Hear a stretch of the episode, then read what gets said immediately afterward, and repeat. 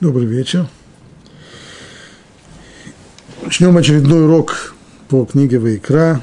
На этот раз недельный раздел Мицура. Это глава 14 книги Вайкра. И сказал Бог Муше, вот это учение о прокаженном в день, когда он становится чистым. Предыдущий раздел Тазрия был большинством своим э, посвящен вопросу о царат. Царат, и об этом мы очень подробно говорили на предыдущем уроке. Хотя переводится это обычно на русский язык как проказа, но не имеет никакого отношения к кожной болезни, то, что называется лепра, не имеет отношения к людям, которых э, отправляют в лепрозории для карантина и отделяют от всего общества.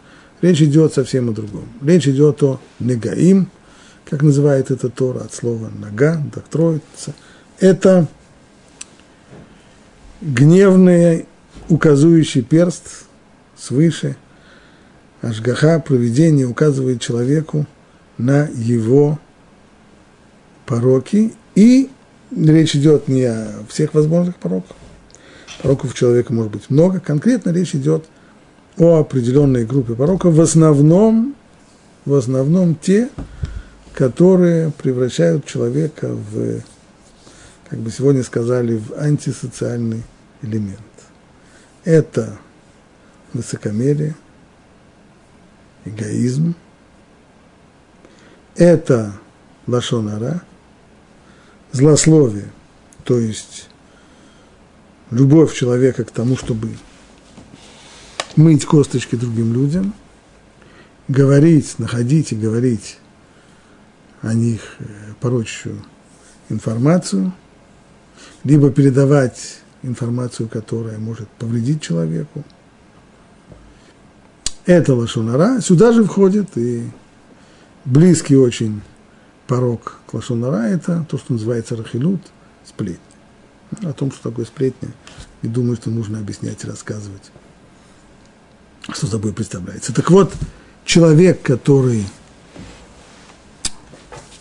заболевал этими пороками, то Тора говорит, что в то время, когда еврейский народ жил в стране Израиля, и была соответствующая духовная атмосфера, которая позволяла вести такой образ жизни, то указующий перст сверху, Ашгахи, указывал ему через такие вот специфические симптомы, как белые пятна на коже, которые появлялись. В таком случае нужно было показать человека Коину, священнику. Коин здесь, а не врач, ставил диагноз. Были, возможно, несколько вариантов. Либо такой человек подвергался, что называется, изгер, карантин, либо он уже объявлялся совершенно полностью, очевидно, пораженным, мецура, условно прокаженным. Человек подлежал в таком случае удалению из общества, он должен был удалиться от людей, находиться за городом, не, жить не среди людей, до тех пор, пока эти симптомы не проходили. Понятно, что симптомы эти проходили только в тот момент, когда, если они приходили по причине духовной, то и уходили они по причине духовной. В тот момент, когда человек начинал осознавать, что привело его к, в такое состояние, начинал как-то бороться со своими пороками, то симптомы уходили. Ну и вот, что должно быть с человеком после того, как он начал, встал уже на путь исправления, хочет вернуться человеческое общество. И вот об этом как раз наша глава, недельный раздел Мецура, прокаженный. И сказал Бог Муше так. Вот учение о прокаженном в день, когда он становится чистым. Чистый, нечистый, то есть таме и таор, помимо того, что человек пораженный э, вот этими вот пятнами, этими язвами – как называют это переводчики Торы, помимо всех э, социальных последствий, был, есть еще и конкретное логическое последствие, а именно то, что такой человек оказывается таме.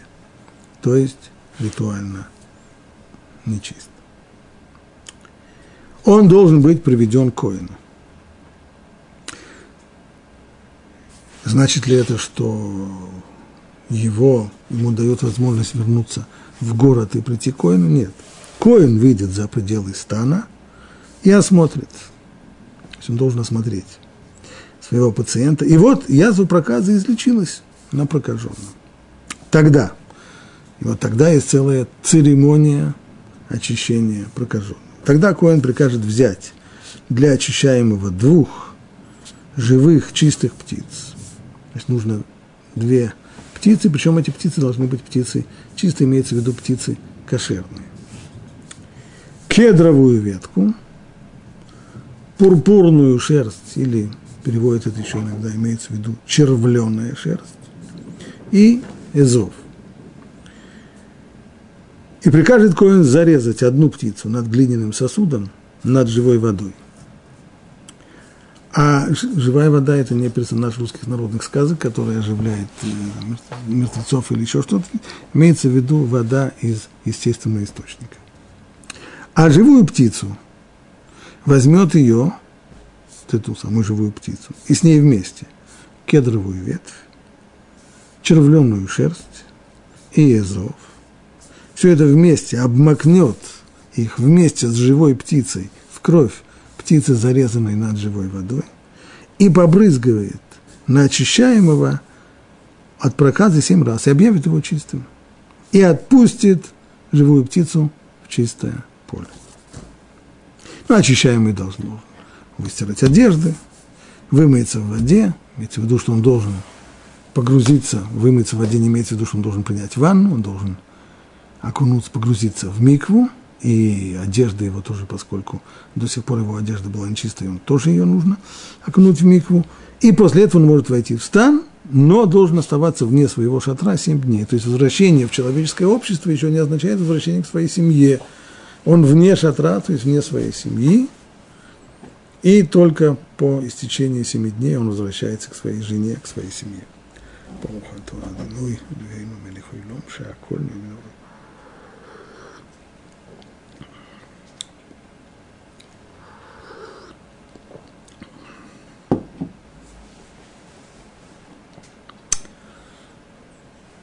Может быть вопрос, а почему вот эти все такие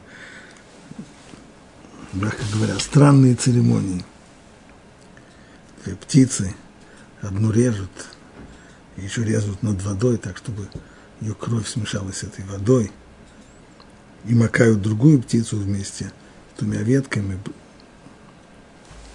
Понятно, что нам э, нет возможности, точно так же, как мы не понимаем заповеди, которые даны, ибо понять их можно только зная, почему они даны, а для этого я, только сам Творец мира, который дал эти заповеди. Только и он знает причины, по которым он их дал, и они нам не раскрыты. Поэтому все, что нам остается здесь делать, это только попытаться поговорить о символике. Ведь э, символика – это вещь, которая существует всегда. И в тот момент, когда мы смотрим на определенные действия, на определенную ситуацию, это действие, эта ситуация, что-то, какие-то ассоциации в нашем мозгу возникают. Вот об этом-то мы и будем говорить. Что? Какие, какие ассоциации могут и должны возникать в головах у людей, которые принимают участие вот такой вот операции. Что же говорят комментаторы? Ну, во-первых, Рамбан отмечает, как мы сказали – что в, этот, в день ощущения следует привести его коину, только прежде всего коину, потому что даже если нам очевидно, что те симптомы, которые у него были, исчезли. Прокаженным он был объявлен вследствие того, что у него на коже появились белые пятна, и исчезла пигментация волос на э, тех местах, где были эти пятна. А сейчас все исчезло, нет белых пятен. Волос снова стал черным. Все все равно другого пути, как через Коина, нет. Коин должен объявить, что действительно он начинает процесс очищения. Ну а дальше сказано, что Коин должен выйти за стан, то есть за городскую черту, там, где находится прокаженный, ибо ему нельзя быть в обществе людей, он антисоциальный элемент. Но сам этот человек не должен идти Коину в город, несмотря на то, что, как ему кажется, он уже совершенно излечился.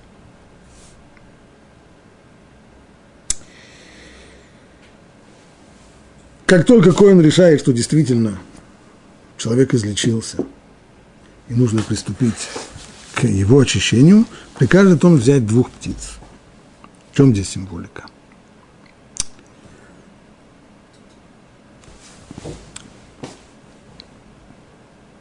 Большинство комментаторов, ну и мудрецы в Мидрашах обращают внимание на одно качество птицы, а именно то, что птицы, они всегда поют.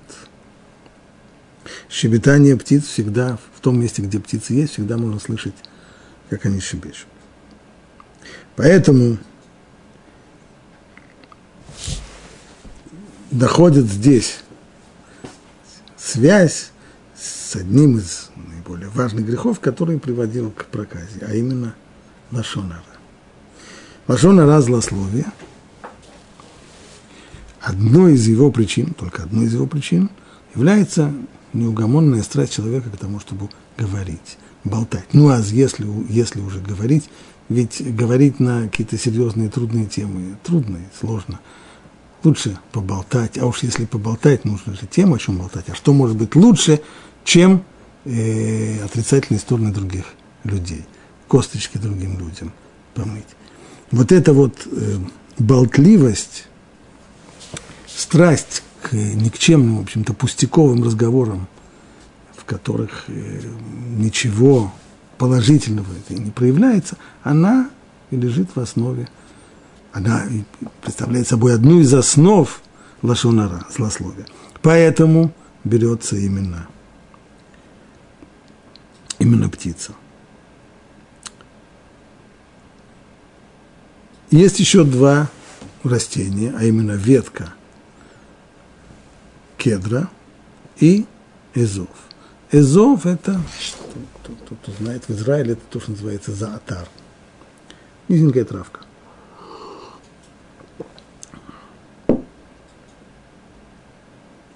Рамбан тут же приводит, что еще до него Ибн Эзра обратил внимание на то, что это, по крайней мере, на Ближнем Востоке, эрез – условно переводим это кедр, имеется в виду самое высокое из существующих растений, а изов как раз наоборот низкое. От самого высокого до самого низкого. И так, говорит Ибн посмотрите, в, э, в словах царя Шлумо, когда говорится о мудрости Шлумо, написано, что он говорил о растениях, то есть он хорошо знал тайны всех растений от ливанского кедра до изова. От и до, то есть от самого высокого до самого низкого, от самого могучего до совсем незначительного. И Мидраш, Мидраш Куэлит, все это вместе собирая, говорит так. Почему излечившийся от проказа очищается с помощью самого высокого и самого низкого из растений, кедра и эзова? Ответ он таков – человек, который возносит себя, подобно кедру, он карается язвами. И когда он преуменьшает и принижает себя, как низкорастущий изов, вот тогда в конечном итоге он и излечивается. Стоп. А при чем здесь э, гордыня? Гордыня, конечно, высокомерие – это вещь нехорошая. Но мы вроде бы начали говорить о лажонара, о злословии, и с этим было связано появление птиц. Если так, то корень злословия – это болтливость человека, подобно тому, как э, птицы, которые всюду везде щебечут без перерыва. Но это только кажется так. Что корень, корень лошонара, он не просто в болтливости. Даже человек, который способен, не болтливый человек – он тоже может грешить лошонара. И причина этого другая. Причина – это его взгляд на остальных людей. это прежде всего восприятие, при котором человек с таким пренебрежением относится к другим, и чем больше он говорит о пороках и недостатках других людей, тем больше он сам возвышается в своих собственных глазах. Чем больше все остальные представляются как люди недалекие, неумные, нечестные, трусливые, болтливые, неблагодарные, самые-самые различные пороки, которые у людей высказывают. Тем больше я в своих глазах, я, который критикую людей за эти пороки, тем я в своих собственных глазах выгляжу все лучше и лучше и лучше. То есть на фоне их я, безусловно, становлюсь достойным человеком. В этом дополнительный корень лошонара, злословия. Именно вот в таком вот отношении к окружающим, к себе на основе окружающих. И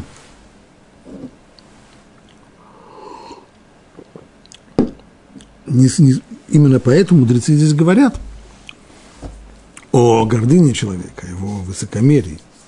Она лежит в основе Лашонара, поэтому вот ее и символизирует ветка кедра. Кедр – самое высокое растение. Человек, когда ему удается очернить людей вокруг себя, он в своих глазах вырастает, как кедр, на фоне других, конечно.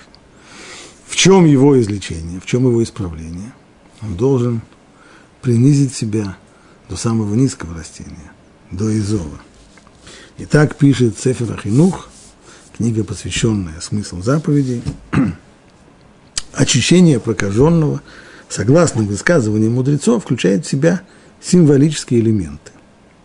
Оно было предназначено для оказания воздействия на душу прокаженного. Если до болезни это был человек надменным, словно высокий кедр, пусть умолит себя, став словно Изов.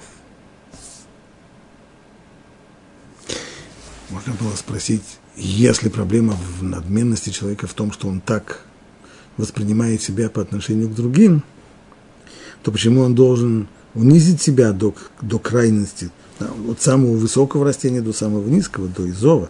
Достаточно того, что он перестанет гордиться, достаточно того, что он не будет мнить себя кедром. Но об этом уже писал Рам, Рамбам в Шмуна Праким, что исправление человека, оно может быть только таким образом. То есть, когда у человека выясняется, что у него есть крен в одну сторону, у него есть отклонение от э, правильного образа жизни в одну сторону, он не сможет излечиться этого, если только постарается преодолеть этот самый недостаток.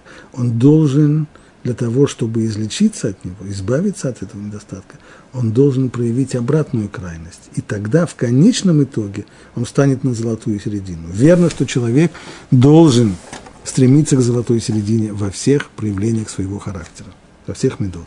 Это то, что Рамбам обосновывает в своей книге в Шманапраким – но только путь к этому именно такой. Из одной крайности перейти в другую, тогда в конечном итоге человек, побывав в двух крайностях, он сможет встать на золотую середину. Но если от одной крайности он будет излечаться лишь только пытаясь дойти до золотой середины, в конечном итоге он обязательно скатится обратно и снова вернется к той крайности, от которой он хотел излечиться. Продолжает дальше Сефер Ахинух. Ну а причина птиц, появление здесь птиц, заключается в том, что он предавался сплетням и пересудам. Здесь не только не просто болтливость, а еще и сплетни. Ведь птица, она же не только щебечет все время, она еще и летает.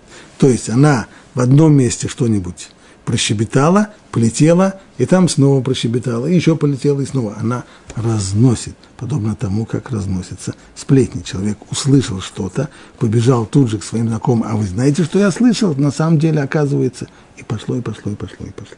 Это образ птицы. Поэтому птицы, которые поют и щебечут без умолку, вот они и необходимы для очищения. Там присутствует, правда, еще одна нить. Нить, красного цвета, пурпурного цвета, или еще ее называют червленой нитью. А она зачем? Говорит, Сефер Ахинук, мне неизвестно, чтобы мудрецы говорили о ней. То есть э, желательно было бы получить здесь объяснение символики и слов наших мудрецов, но, честно говоря, не находим.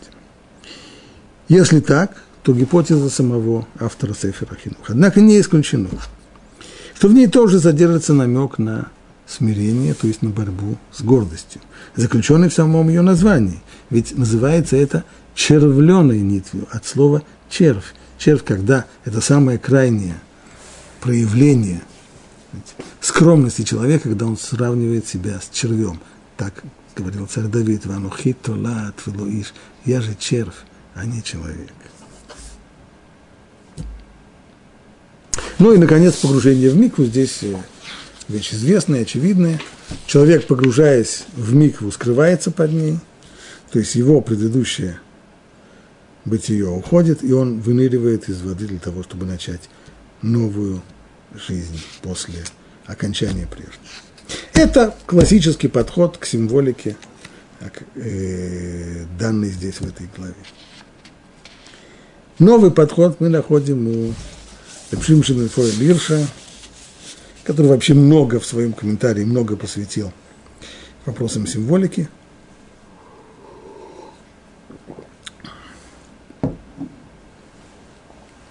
И он, говоря о птицах, видит э, другой, другую черту в характере птицы. Древние комментаторы в основном нажимали на то, что птицы щебечут. А Вирш пишет так. Антисоциальный характер, который символизирует свободная птица, не признающая ничего господства, контрастирует с общественной направленностью отверженного человека, желающего вернуться в сообщество, которое зиждется на социальных основах.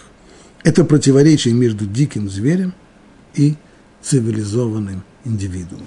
То есть птица, она свободолюбива, она не признает никакого начала. Причем именно птица. Животное можно поймать, животное можно посадить в клетку, животное можно приручить.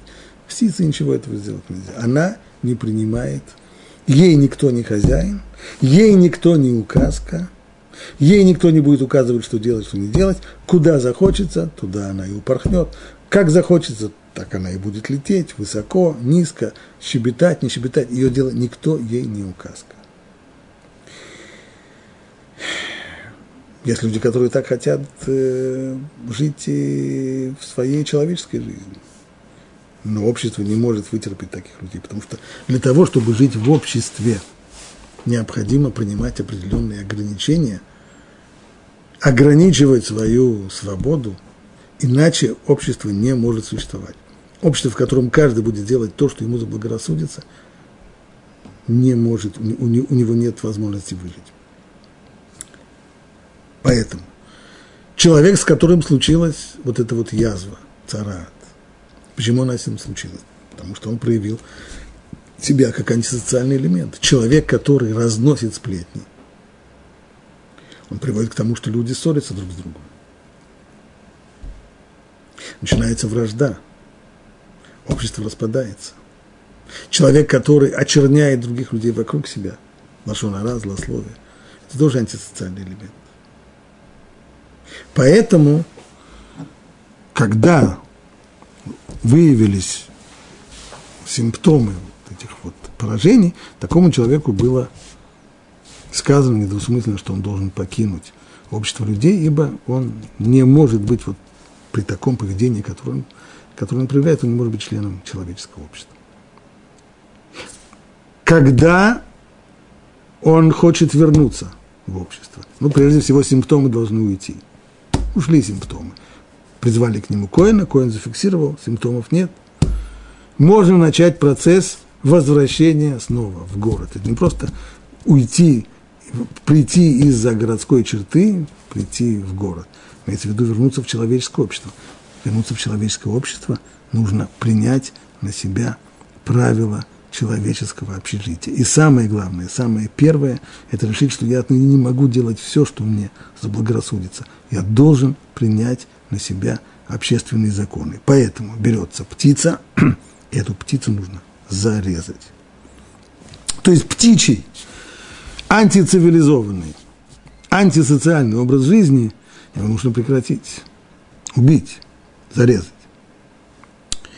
Возвращение к обществу, продолжает дальше Равир, обусловлено исполнением повеления зарезать птицу. Этот акт символизирует подчинение необузданного животного инстинкта авторитету человеческой воли и морали. Что у нас осталось? Есть еще живая птица. Ее в конечном итоге отпускают в поле. То есть, э, если не зарезать птицу, если оставаться живой птицей, можно, конечно, оставаться живой птицей, часть природы, но тогда в поле, не в городе, не в человеческом обществе. И есть еще и кедр, и изов. Продолжает Равир, кедр – самое высокое дерево. Он тоже, как и древние комментаторы, обращает внимание именно на эту сторону. А изов – наиболее низкорослое растение. Символизирует, оба они символизируют мир флоры, то есть растительный мир. А нитка, нитка сделана из шерсти, шерсть стригут совцы. Это уже представитель фауны, животного мира. И нитка эта окрашивается кровью червя. Червь тоже представитель животного мира. Это с одной стороны.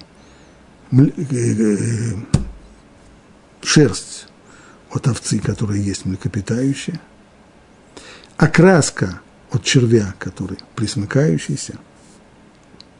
Вот это две на, на двух границах животного мира они стоят.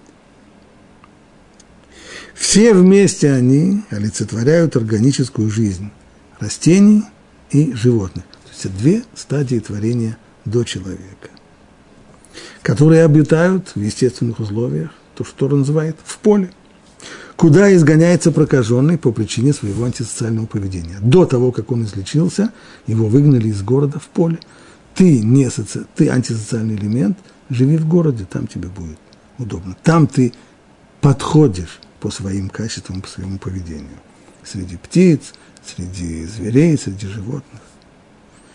Помимо этого приносится свободная дикая птица, символизирующая подчинение необузданному животному инстинкту, не подчинение морали, не подчинение человеческой воли, а подчинение инстинкту, который тоже относится к органической стихии. Все это в поле, все это убрать.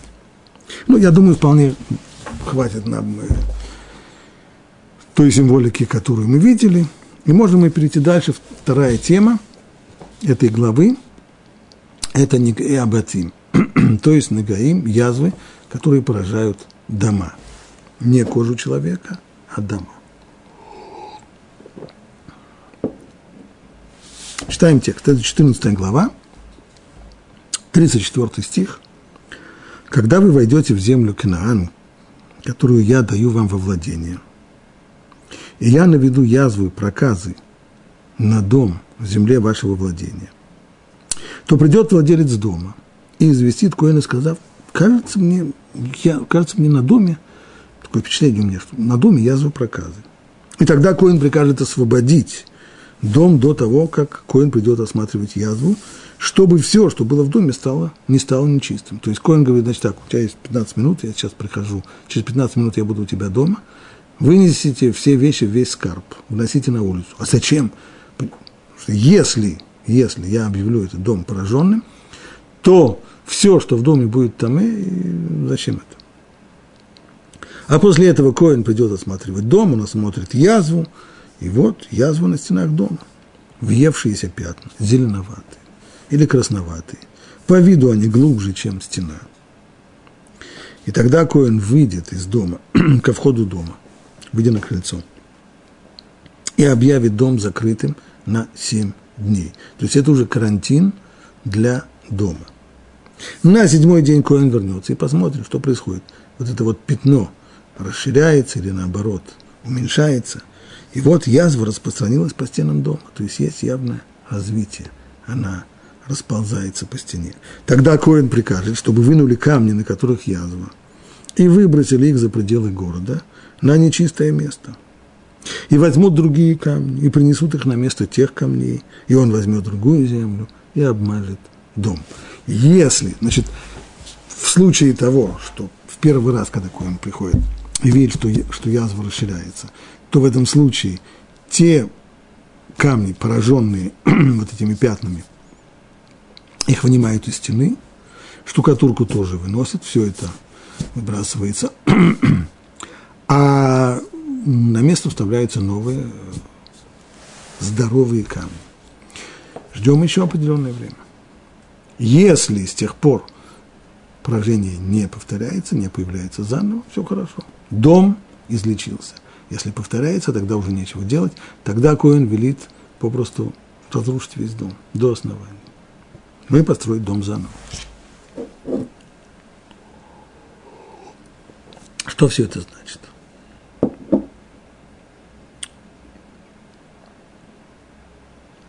Раши в самом начале комментария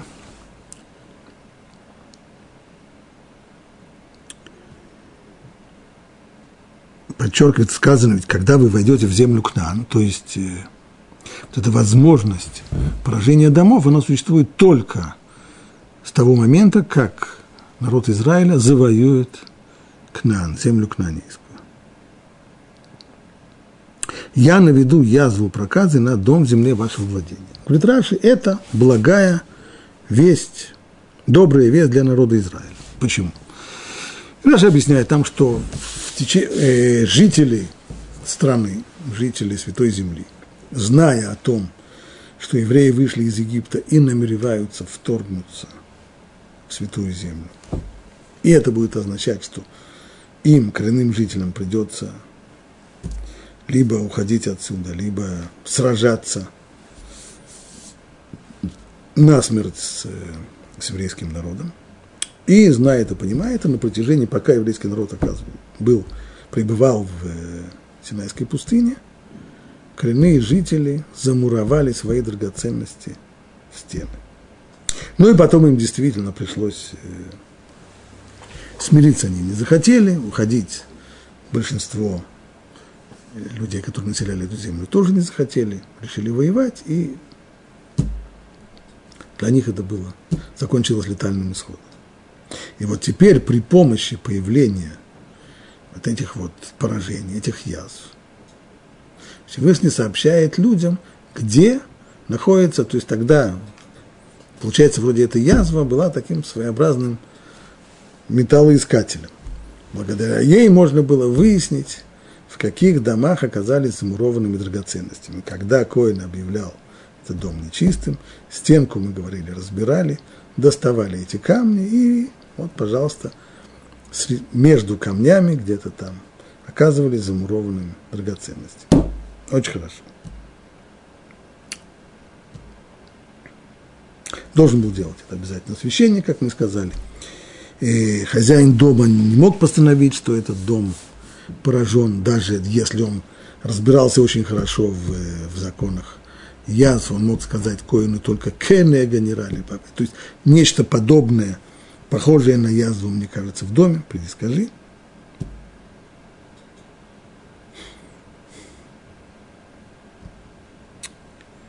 Ну, вот такое объяснение существует.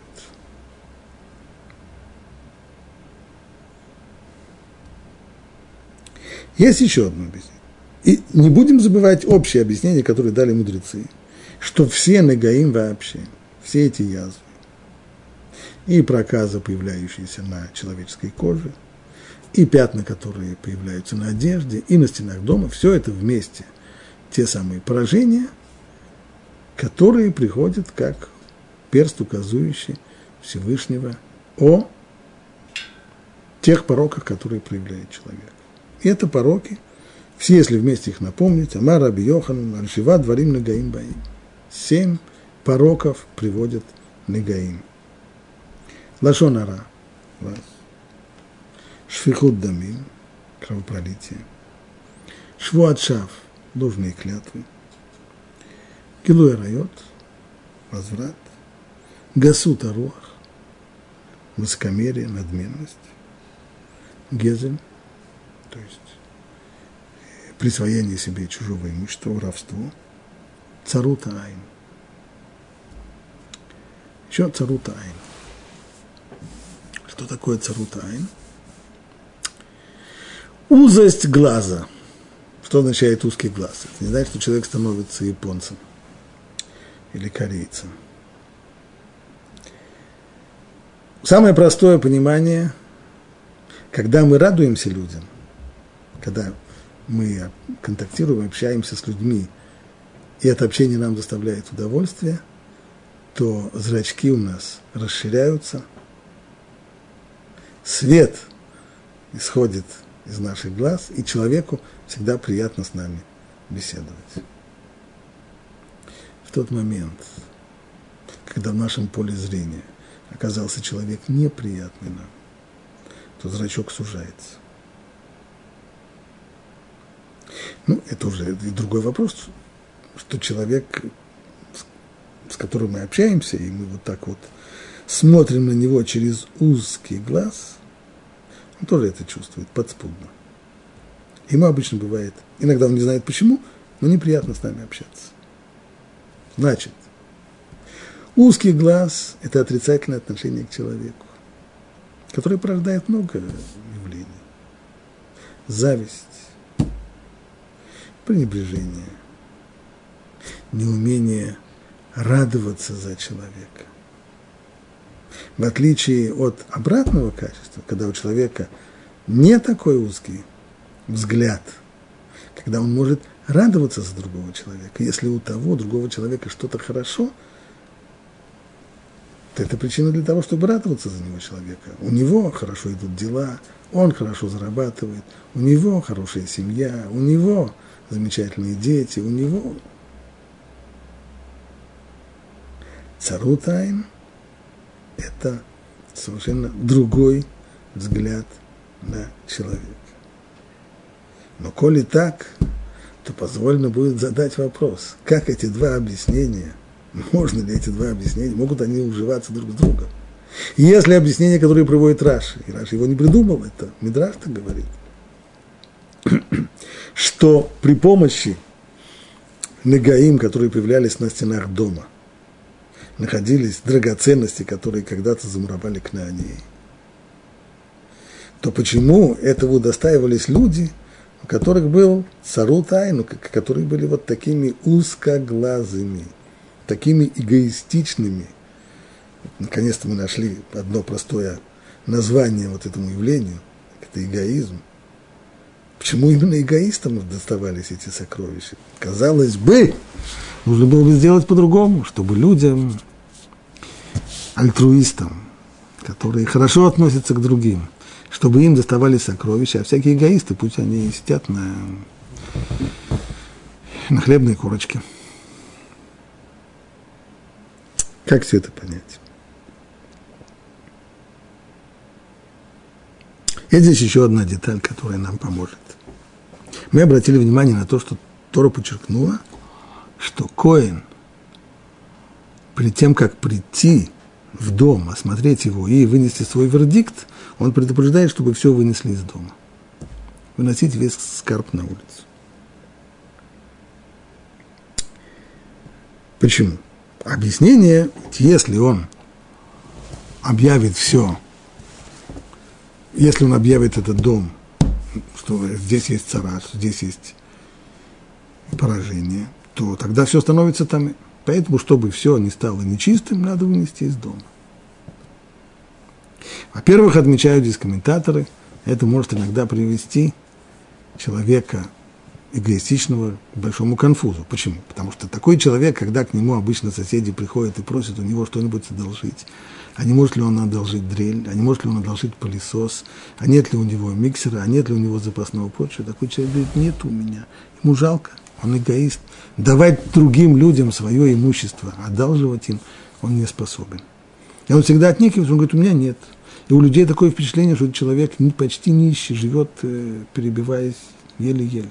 А тут, когда ему приходится весь свой скарб из своего дома выносить на улицу, люди, соседи ходят вокруг смотрят, у, а, ничего себе, как, какие у него вещи. Он совсем не такой бедняк, как казался, он совсем не такой нищий. Он производил впечатление совсем уже бедолаги. Оказывается, вот у него полно-полно совсем роскошных вещей. Это, конечно, большой конфуз. Ну, что мы скажем, что Стора хочет здесь оконфузить другого, э, И снова, как все это связано с э, конфузом конфузом, но если к тому же еще в, в стенах находятся драгоценности, ну, может быть, стоит поконфузиться немножко для того, чтобы э, найти там кнанейские бриллианты или еще что-нибудь. Но это объяснение о конфузе, это то, что говорит Мидраш. Многие комментаторы его цитируют. А Мишна в трактате Нагаим объясняет все по-другому. Тора хаса аль-мамонам шель Исраиль. То есть Тора здесь, иными словами, Всевышний, который дал Тору, он заботится здесь об имуществе евреев, чтобы оно не пропало. Поэтому он говорит, чтобы не все, что оказалось в доме, не стало нечистым, поэтому вынести его заранее на улицу. А что там может пропасть от того, что станет нечистым? Если это предметы пользования человека – от того, что они стали нечистыми, они не пропадают. Их просто нужно будет погрузить в микву, окнуть их в микву, и все. И они становятся снова чистыми, ничего не пропало. Еда и питье, да, еда и питье они тоже получают туму, безусловно, но, по крайней мере, их уже в микву не окунешь, но, по крайней мере, человек, а время от времени он сам становится нечистым, такова уже наша жизнь, он вполне может есть эти, даже если он коин, даже если он э, Хавер, он может есть эти продукты в те дни, когда он сам не. А что ж тогда может пропасть? Есть только одна вещь, которую не съешь, но и в микве не, не очистишь. Это клей херес, то есть глиняная посуда. Вот ее придется выкинуть. Стало быть, то, что здесь Тора постаралась показать нам, что Коин заранее предупреждал, чтобы вынесли все из дома для того, чтобы глиняную посуду, а глиняная посуда во времена Торы это не, это не фарфоровые сервизы, а это горшки, глиняные горшки, вещь совсем копеечная. Вот чтобы их э, не потерял человек, поэтому заранее все вынести. Это то, что называется Тора Хасальмон нам, мы видим здесь, как Тора заботится о имуществе еврея. Казалось бы, если вспомнить, что речь идет про эгоиста, который царь Айн, у которого узкий глаз. Наверное, надо было бы ему преподать совершенно другой урок. Не о том, как, как нужно и как важно беречь каждую копейку, а наоборот, о том, что материальные ценности, которые ты стараешься забрать себе и которыми ты не хочешь делиться с другими, которыми ты отказываешься другим давать свои вещи, что это же все ничего не стоит, что ты из этого делаешь а мы видим, что урок, который преподносится здесь эгоисту, именно о ценности материальных вещей, о том, как нужно беречь каждую копейку, каждый черепочек. Это, по крайней мере, странно. Но мудрецы говорят в Мидраше, что для цадикин мамунам хавима алеем мигуфан, что для праведников их имущество для них дороже их собственной, собственной жизни, собственного тела это может быть? Пожалуйста, говорят мудрецы, пример Яков. Яков после того, как он, когда он ожидал Исава, и он перевел все свое семейство через ручей для того, чтобы была водная преграда между ними и между Исавом, который будет атаковать их. После этого он вдруг вспомнил, что он забыл, Пахим Ктаним забыл э, несколько вот э, горшков – на другой стороне. Перешел на другую сторону, и там написано «Ваявек и Шимо», и боролся с ним некто до зари, подверг, подверг свою жизнь опасности. Ради чего? Ради пары горшков. Ну как это можно понять?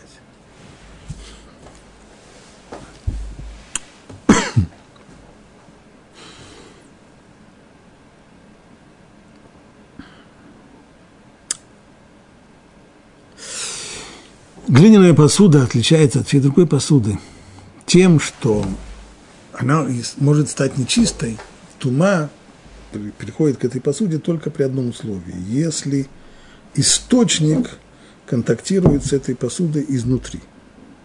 Но если источник касается внешней стенки, то ничего не происходит.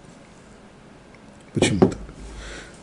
Любой сосуд, любая вещь, ценность ее определяется двумя параметрами. Материал, из которого сделана эта вещь, и ее функциональность, что, что с ней можно сделать. Есть вещь, которая может быть какая-нибудь безделушка, сделана из золота. А что с ней можно сделать? А ничего, но зато она сделана из золота.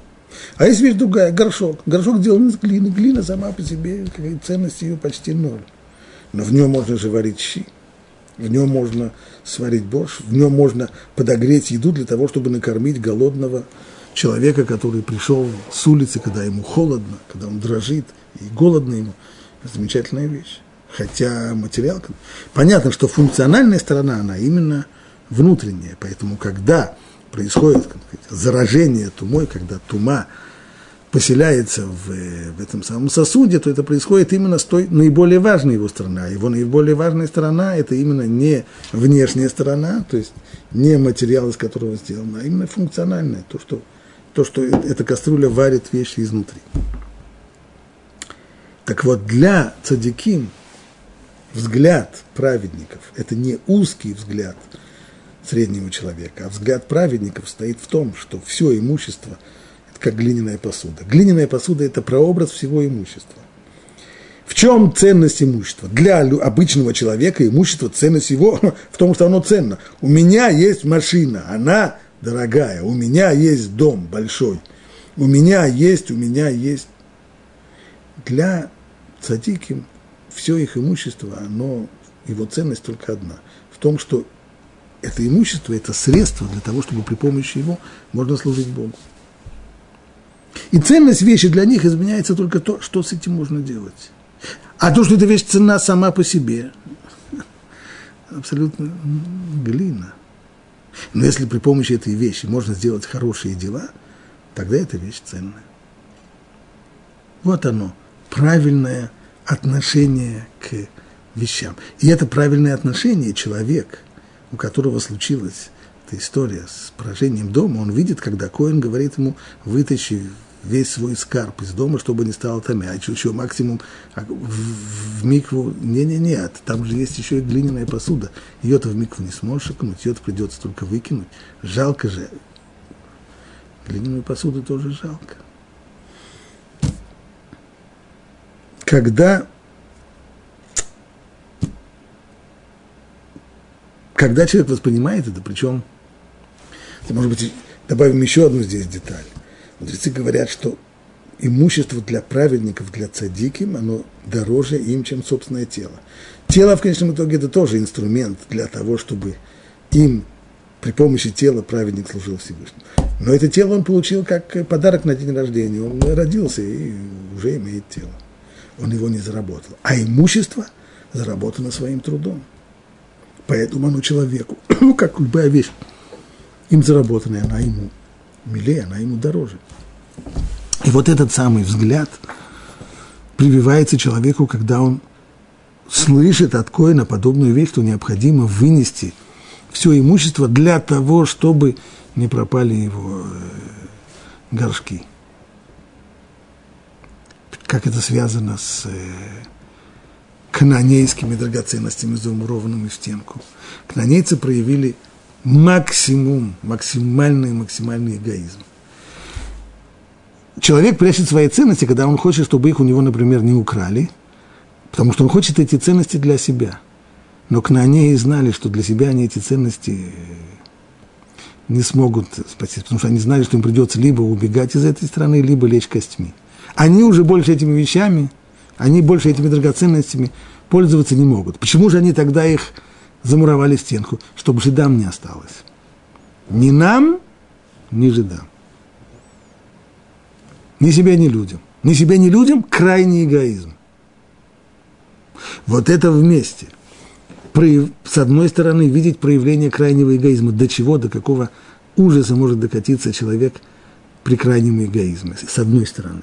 С другой стороны, услышать этот урок от Коина по поводу ценности каждой копейки, по поводу того, как нужно беречь все свое имущество вплоть до, до, до самых мелких вещей. Почему? Потому что ценность его не в том, что оно важно, ценное в том, что оно дорого стоит, а в том, что при помощи его можно, можно делать хорошие и правильные вещи. И, и, и тогда его ценность большая. Все это вместе дает возможность человеку, если он только хочет думать, если он только хочет шевелить мозгами, начать понимать, как правильно смотреть на, на жизнь. То есть его цар Айн, цараат отсюда, само слово проказа, царат, это и есть цар Айн, то есть вот этот узкий взгляд эгоиста, который смотрит на весь мир вот таким вот узким прищуренным взглядом, если все это вместе он обдумает, то есть у него возможность начать путь перестройки своей жизни, в котором цару тайн, в котором это вот неумение раскрыть глаза по отношению к другим людям, а сосредоточение только на самом себе, вот этот вот узкий взгляд на мир, в котором он будет меняться. И когда человек может начать воспитывать в себе новые качества, проявление щедрости, умение открыть глаза, умение радоваться другим людям, умение помогать другим людям, умение делиться тем, что у тебя есть, другими людьми, и умением радоваться за них. Понятно, к этому приходит еще дополнительный тот конфуз, про который говорил э, Мидраш, когда человеку, который до сих пор скрывал и выставлял себя ну, бедным и не хотел делиться своим имуществом, а теперь ему приходится выносить все на улицу так, что все видят, сколько у него этого имущества. Это дополнительная вещь, она только дополняет. Но главный момент проходит именно вот в отношении, в отношении этого урока. Если человек этого урока не, не извлекает, то, как говорят наши мудрецы, тогда пойдет дальше, потому что поражение начинается со внешних стенок человека, со стенок его дома. Если он не извлекает урок, тогда это касается уже его одежды. Если не извлекает этот урок, тогда это коснется еще и его, его самого тела. Два слова только сказать по поводу объяснения, которое есть в Зор. Зор не понимает всего того, что мы сказали до сих пор. Все, все, эти, все эти замечательные рассказы про про драгоценности, скрытые там. Почему, говорит Зор, прост, прост, простой вопрос. Если вся штука в драгоценностях, то нужно было бы после того, как стенка разобрана, достать оттуда драгоценности, ну и тогда можно обратно все э, камни, которые были, снова их э, вставить в стенку. А Тора говорит не так. Эти камни нужно, как там сказано, Тогда Коин прикажет, чтобы вынули камни, на которых язвы, и выбросили их за пределы города на нечистое место. Отсюда Зор делает следующий вывод. Кнаанеи строили свои дома, зиждели их на поклонении своим э, божествам. В тот момент, когда дом построен на Аводазара, на язычестве, на поклонении идолам, то дух в этом доме нездоровый. Ну и что? Ну теперь уже евреи сюда вселились. Они уже здесь ведут другой образ жизни. Они уже не поклоняются идолам, они не они. Да. Но это все равно, как вливать хорошее вино в канистру от бензина. Вино оно хорошее, но оно в канистре от бензина. Поэтому необходимо в конечном итоге разобрать все – если можно отделаться тем, чтобы стенку одну разобрать, хорошо, а нет, придется разбирать весь дом. Для того, чтобы снова построить его заново, с самого начала, от фундамента и до крыши, построить его на новых основах, построить его на основе Торы и служения Богу. Так объясняет Зор. Кстати, этот самый отрывок из Зора читают те, кто делают тикун, когда на новоселье. Есть такой обычай на новоселье, когда человек построил дом, вселяется в него, прибивает мизузу, то проучить несколько отрывочков, один из э, Торы, один из Мишны, из Гмара, и из Зора тоже. Читает вот этот самый отрывок из Зора, который объясняет, что дом нужно построить с самого начала, с самых основ, нужно построить его на основах Торы и служения Богу а не пользоваться тем домом, который был построен для других целей, только мы его немножко почистили, немножко прибрали, немножко прибрали, и теперь уже будет нужно с самого начала, как въезжаешь в дом, построить его на правильных основах, а не исправлять потом, что уже было испорчено.